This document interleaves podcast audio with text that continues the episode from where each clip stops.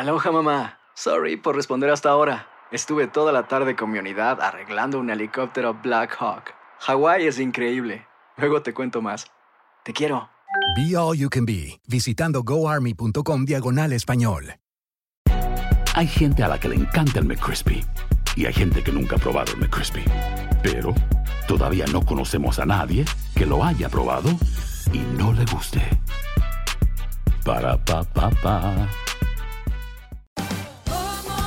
Ahorra más en JCPenney, más tu oportunidad de conocer a Shaquille O'Neal. Este sábado 4 de mayo todos ganan durante la entrega de cupones de 10, 50 o hasta 100 dólares, solo en la tienda mientras duren. De 11 a.m. a 1 p.m., los miembros de JCPenney Rewards tendrán una oportunidad exclusiva de encestar para conocer a Shaq. Habla con un asociado en la tienda o visita jcp.com y conoce más sobre la jugada. JCPenney, vale la pena. Cupón válido el 4 de mayo en selección de estilos. Entrega de cupones solo en la tienda para mayores de 18 años. Boost Mobile tiene una gran oferta para que aproveches tu reembolso de impuestos al máximo y te mantengas conectado. Al cambiarte a Boost, recibe un 50% de descuento en tu primer mes de datos ilimitados. O, con un plan ilimitado de 40 dólares, llévate un Samsung Galaxy A15 5G por $39.99. Obtén los mejores teléfonos en las redes 5G más grandes del país. Con Boost Mobile, cambiarse es fácil. Solo visita boostmobile.com. Boost Mobile, sin miedo al éxito. Para clientes nuevos y solamente en línea, requiere AroPay. 50% de descuento en el primer mes requiere un plan de 25 dólares al mes. Aplican otras restricciones. Visita para detalles. Interested in starting your own podcast? Audioboom can help with our $9.99 monthly subscription plan for hosting and distribution. You'll get 200 minutes of recording time per episode, a branded homepage on the Audioboom platform, embeddable players for web and social media, advanced analytics, and so much more. To sign up for your $9.99 monthly subscription plan, go to audioboom.com/start. That's a-u-d-i-o-b-o-o-m dot com slash S-T-A-R-T.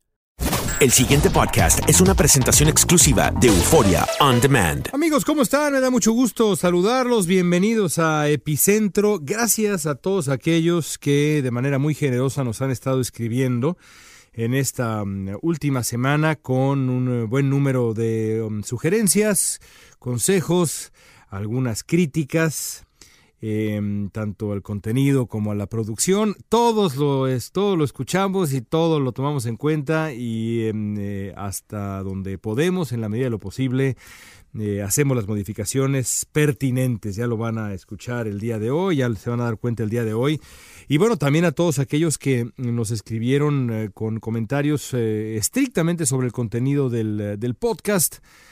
ahora que pues estamos entrando ya en eh, la segunda etapa de las campañas presidenciales en México, después de las precampañas, esto que es una burla absoluta, en donde pues em, se establece un periodo para definir los candidatos eh, en cada uno de los eh, partidos o de, los, de las coaliciones que forman los partidos rumbo a la carrera presidencial. Al final pues todo fue una absoluta burla porque em, el famoso frente tenía un solo candidato y al final tuvo un solo candidato. El, la coalición que organizó el PRI con sus satélites absolutamente igual. Y bueno, qué decir también del partido de Andrés Manuel López Obrador y sus eh, satélites en esta ocasión, los satélites que acompañan a Morena, pues lo mismo. En realidad las precampañas no fueron más que pues las campañas capítulo 1 y ahora viene un capítulo intermedio mm, eh, llamado con enorme creatividad la intercampaña y después a finales de marzo vienen ya las campañas mm, propiamente dichas, que incluirán tres eh, debates presidenciales, debates que yo considero serán absolutamente fundamentales. Pero para hablar de esto em, con más calma, primero, primero déjenme, eh, además de saludarlos como ya hice, invitarlos a suscribirse a Epicentro, invitarlos a regalarnos eh, estrellas, a ser generosos con nosotros para que más personas puedan escucharnos en, ah, en este esfuerzo que hacemos semana a semana de compartir algunas reflexiones sobre los temas que nos interesan a los eh, que hacemos eh, este podcast. Un enorme equipo de dos, su servidor León Krause y el maestro Eduardo Blancas, quien produce. Bueno, gracias por suscribirse. Gracias por darnos eh, estrellas de manera generosa y vamos ahora sí a comenzar.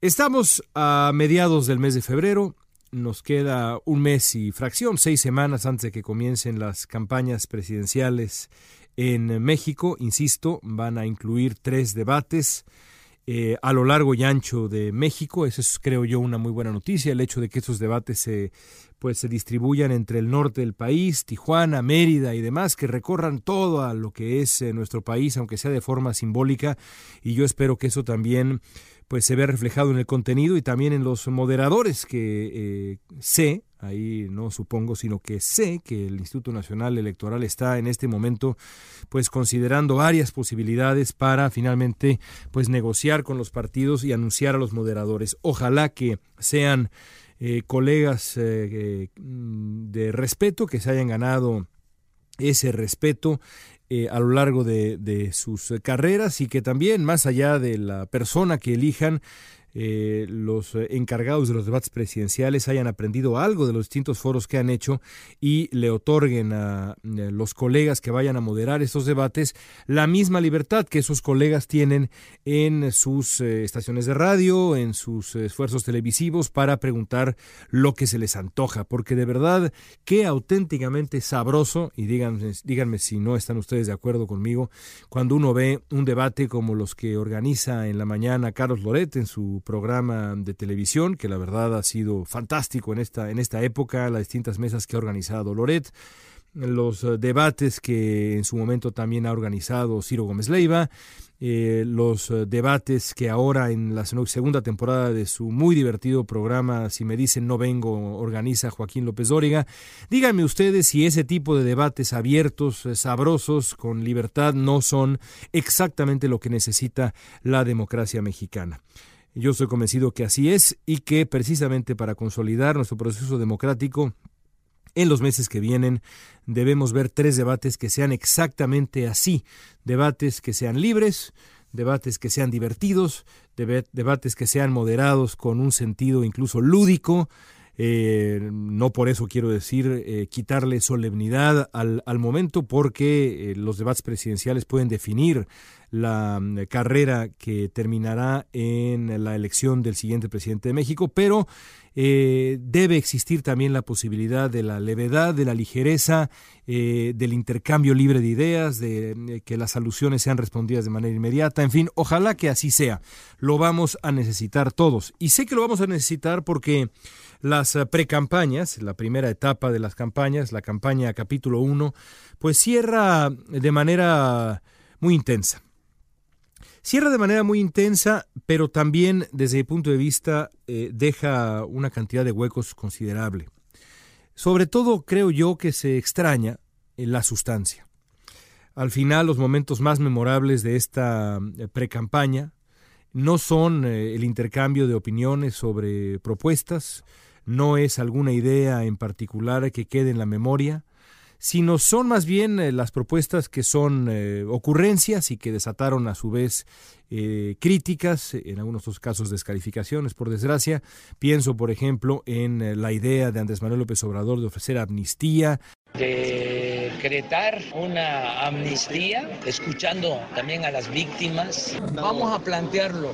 Eh, lo estoy analizando. lo que sí les puedo decir es que no va a quedarse ningún tema sin ser abordado. Si se trata de garantizar la paz. Eh, esta, esta idea que, levantó tantísima polémica, también eh, le ocurrió en menor medida a Ricardo Anaya, le ocurrió por supuesto a eh, José Antonio Mid con sus ideas para luchar contra la corrupción, ideas que anunció rodeado de la crema innata del priismo, eh, asunto que pues me sigue pareciendo a mí absolutamente incomprensible. Pero más allá de eso, creo yo que la, la pre-campaña se recuerda por mm, eh, más que ocurrencias, eh, anécdotas y peleas que poco tienen que ver con la, con la sustancia necesaria para definir quién será el próximo presidente de México. Ojalá que en los siguientes episodios veamos un énfasis en la sustancia. Y será importante también porque lo cierto es que nada está escrito. En un fenómeno muy curioso, que también conviene, y me parece que ha, ha estado, de manera, ha estado muy bien llevado por el, por el puntero, porque le conviene, digamos, esa narrativa, eh, se, se, ha, se, ha, creado, digamos, la impresión dentro del círculo de Andrés Manuel López Obrador, pero también en buena parte de la opinión pública mexicana, de que la elección ya se acabó, de que Andrés Manuel López Obrador va en caballo de Hacienda, y que pues ya lo que tiene que empezar a hacer es planear las cortinas, medir las cortinas, mandar a pedir las sábanas, eh, ponerse de acuerdo ya con eh, eh, las personas que surten el refrigerador del presidente para que tenga los refrescos que le gustan al próximo mandatario, eh, primer mandatario, en fin, cosas de ese estilo, es decir, que ya, como el propio López Obrador dijo en su momento, pues ya tiene que dedicarse más que a la campaña a pensar en cómo va a gobernar. Y lo cierto es que las campañas todavía no empiezan. La campaña propiamente, y bueno, también para algo sirven las leyes en, eh, México, eh, veremos muchas cosas durante la campaña que no habremos visto durante la precampaña y que tampoco veremos ahora en este periodo ambiguo, rarísimo de la intercampaña. Es decir, veremos la campaña con C mayúscula, pues en los tiempos de la misma, esos tres meses que tiene eh, pues reservados la ley para eh, las campañas presidenciales en México. Y hasta que esa campaña no se lleva a cabo, no podremos saber realmente qué va a pasar con la elección presidencial. En este momento, Andrés Manuel López Obrador tiene, digamos, en este promedio, este poll de polls eh, que presenta el sitio Oraculus, eh, tiene una ventaja de nueve puntos. Andrés Manuel López Obrador está, digamos, ahora, a mediados de febrero, con 37% de las preferencias electorales. Ricardo Anaya tiene el 28.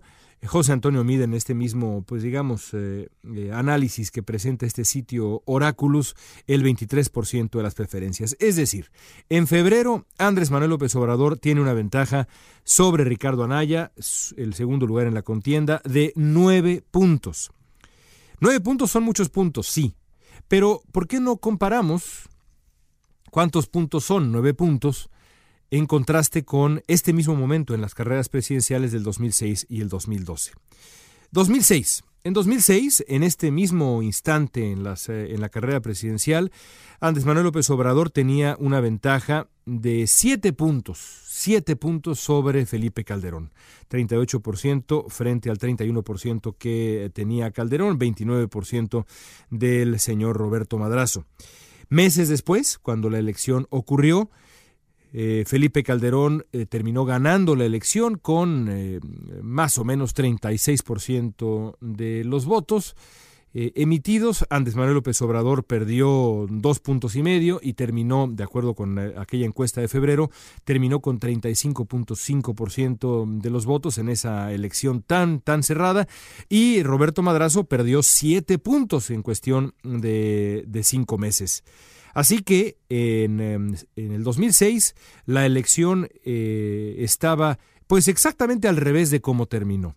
Y en el 2012, bueno, en el 2012 las cosas eran todavía más dramáticas, porque para febrero del 2012 Enrique Peña Nieto tenía una ventaja no grande, enorme sobre Josefina Vázquez Mota. 15 puntos de diferencia entre el candidato del PRI y la candidata del Partido Acción Nacional y Andrés Manuel López Obrador estaba en aquel momento pues eh, entre 18 y 20 puntos abajo del puntero cuando faltaban eh, algunos meses. Es decir, la diferencia entre em, López Obrador y Peña Nieto en el 2012 era mayor incluso que la diferencia de 14 puntos que de acuerdo con Oráculos separa hoy a eh, el propio López Obrador como puntero de José Antonio Mid.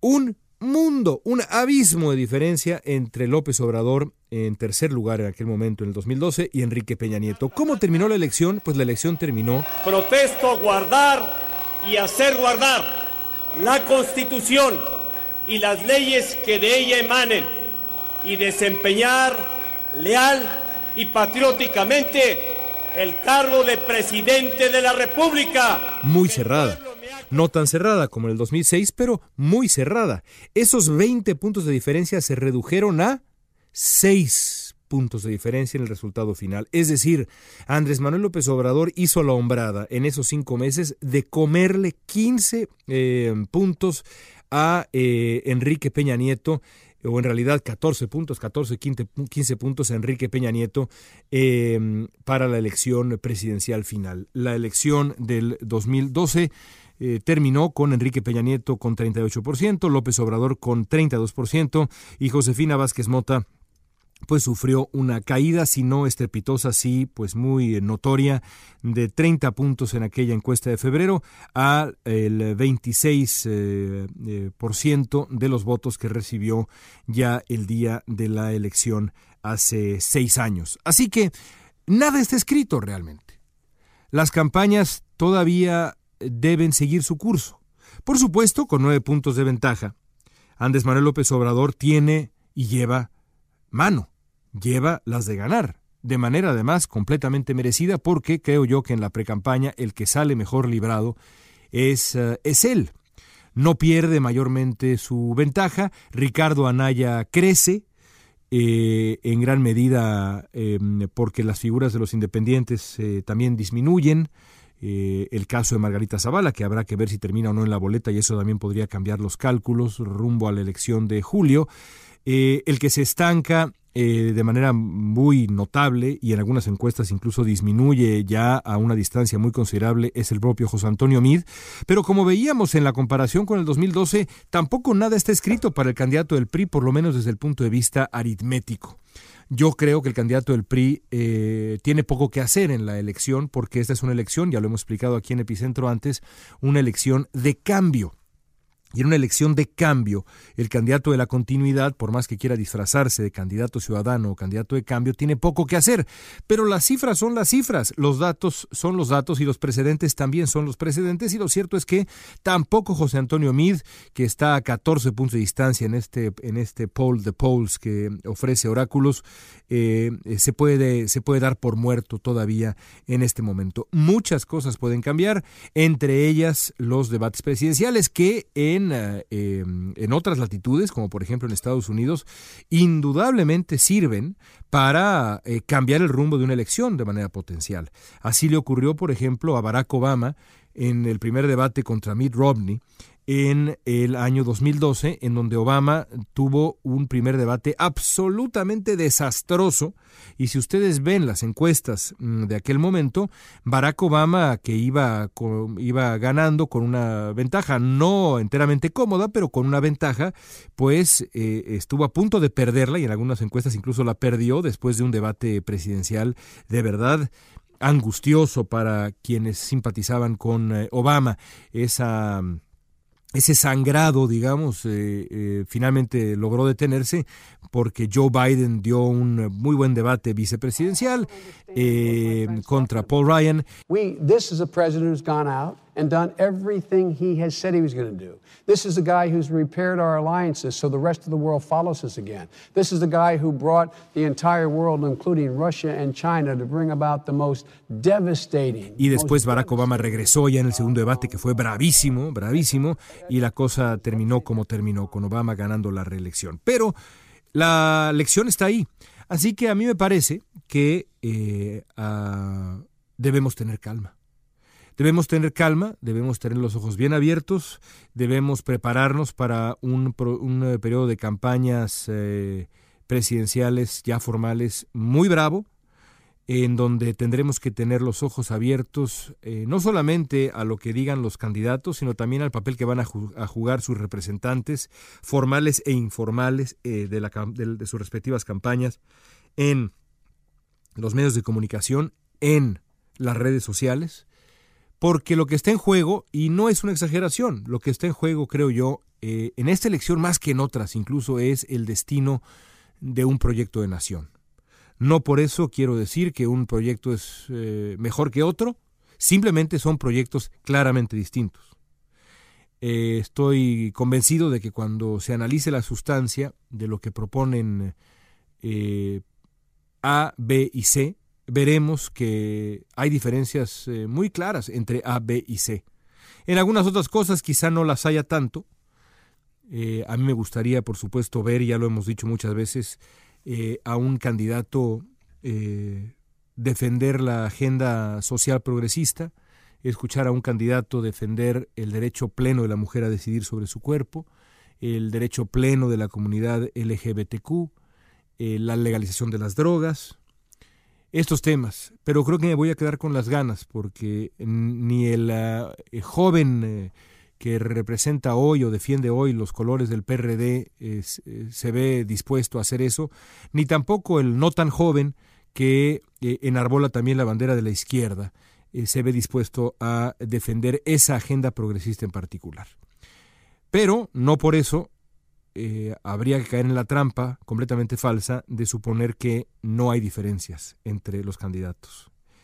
Hay diferencias, son proyectos distintos y eh, será tarea de los propios candidatos, de los periodistas, eh, pero también, antes que ninguna otra eh, cosa, de los propios electores, el subrayar esas diferencias y decidir el voto de acuerdo con ellas. Así las cosas. Nos vienen meses muy interesantes. Quizás sobra decirlo. Hasta aquí Epicentro amigos, gracias por todo. Nos escuchamos de nuevo la próxima semana. No dejen de escribirnos, por favor, de seguirnos mi Twitter arroba León Krause, K-R-A-U-Z-E. Gracias por suscribirse, gracias por calificarnos con generosidad eh, estelar. Eh, hasta la próxima semana. El pasado podcast fue una presentación exclusiva de Euphoria On Demand. Para escuchar otros episodios de este y otros podcasts, visítanos en euphoriaondemand.com.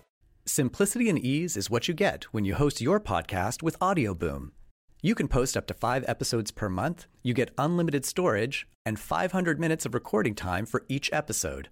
Plus, advanced analytics, embeddable players, distribution of your podcast via Apple Podcasts, Deezer, Google Play, iHeartRadio, Savin, Spotify, and Stitcher, pending approval by each platform. Right now, you can sign up for Audioboom's $9.99 monthly subscription plan and get your first month free by using promo code BOOM. That's B O O M for one month free of hosting and distribution. Sign up for our $9.99 monthly subscription plan today. Si no sabes que el Spicy McCrispy tiene Spicy Pepper Sauce en el pan de arriba y en el pan de abajo, ¿qué sabes tú de la vida? Para, pa, pa, pa. Ahorra más en JCPenney, más tu oportunidad de conocer a Shaquille O'Neal. Este sábado 4 de mayo todos ganan durante la entrega de cupones de 10, 50 o hasta 100 dólares, solo en la tienda mientras duren. De 11 a.m. a 1 p.m., los miembros de JCPenney Rewards tendrán una oportunidad exclusiva de encestar para conocer a Shaq. Habla con un asociado en la tienda o visita jcp.com y conoce más sobre la jugada. JCPenney, vale la pena. Cupón válido el 4 de mayo en selección de estilos. Entrega de cupones solo en la tienda para mayores de 18 años. Boost Mobile tiene una gran oferta para que aproveches tu reembolso de impuestos al máximo y te mantengas conectado. Al cambiarte a Boost, recibe un 50% de descuento en tu primer mes de datos ilimitados. O, con un plan ilimitado de 40 dólares, llévate un Samsung Galaxy A15 5G por $39.99. Obtén los mejores teléfonos en las redes 5G más grandes del país. Con Boost Mobile, cambiarse es fácil. Solo visita boostmobile.com. Boost Mobile, sin miedo al éxito. Para clientes nuevos y solamente en línea, requiere AroPay. 50% de descuento en el primer mes requiere un plan de 25 dólares al mes. Aplican otras restricciones. Visita para detalles. ¿Quieres regalar más que flores este Día de las Madres? The Home Depot te da una idea. Pasa más tiempo con mamá plantando flores coloridas, con macetas y tierra de primera calidad para realzar su jardín. Así sentirá que es su día todos los días. Llévate tierra para macetas Bigoro por solo $8.97 y crece plantas fuertes y saludables dentro y fuera de casa. Recoge en tienda y sigue cultivando más momentos con mamá en The Home Depot. Haces más, logras más. Más detalles en homedepot.com diagonal delivery.